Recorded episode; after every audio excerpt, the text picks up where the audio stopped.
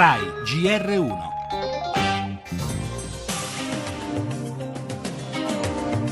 Nel mirino dei tagli alla spesa pubblica la sanità. Dovremmo intervenire, spiega il commissario alla revisione della spesa Yoram Gutgeld. Ci sono ospedali che hanno squilibri nella gestione economica di decine di milioni.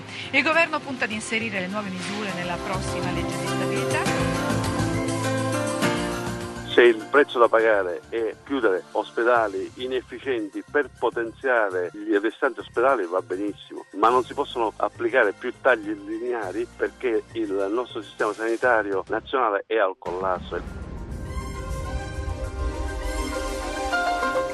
Sto qui da due giorni, aspetto, siamo qua tutti nel corridoio, questo qui è uno sdraio e se devo stare attenta che va giù, non è un allettino. Siamo da sabato, due giorni, purtroppo le stanze non ci stanno.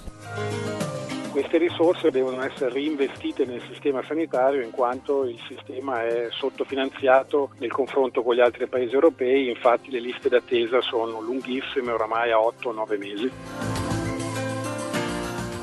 Tante tasse e pochi servizi è l'incubo degli incubi e in questo caso il servizio si chiama sanità, quella degli sprechi e delle inefficienze indubbiamente, ma anche quella delle code interminabili, degli eterni tempi di attesa per le prestazioni.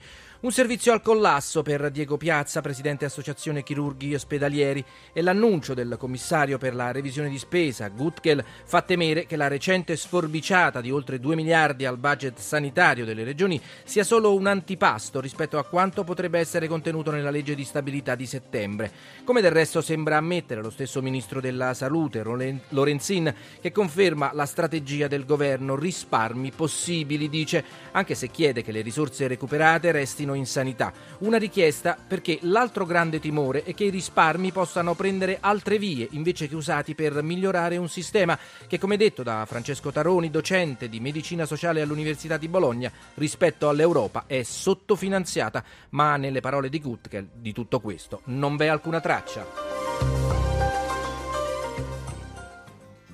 Le altre notizie ancora in primo piano, il caos Roma e le difficoltà del sindaco Marino. Atteso domani il rimpasto della giunta, giunta, intanto diventa virale l'appello di Alessandro Gassman su Twitter ai romani di ripulire la città e contrastare il degrado della capitale. Parleremo anche del possibile giro di vite sugli scioperi dopo Pompei e Fiumicino. In arrivo al Senato le proposte Sacconi-Ichino per regolare le proteste. Cronaca, ore di attesa per la sentenza per l'omicidio di Sara Scazzi.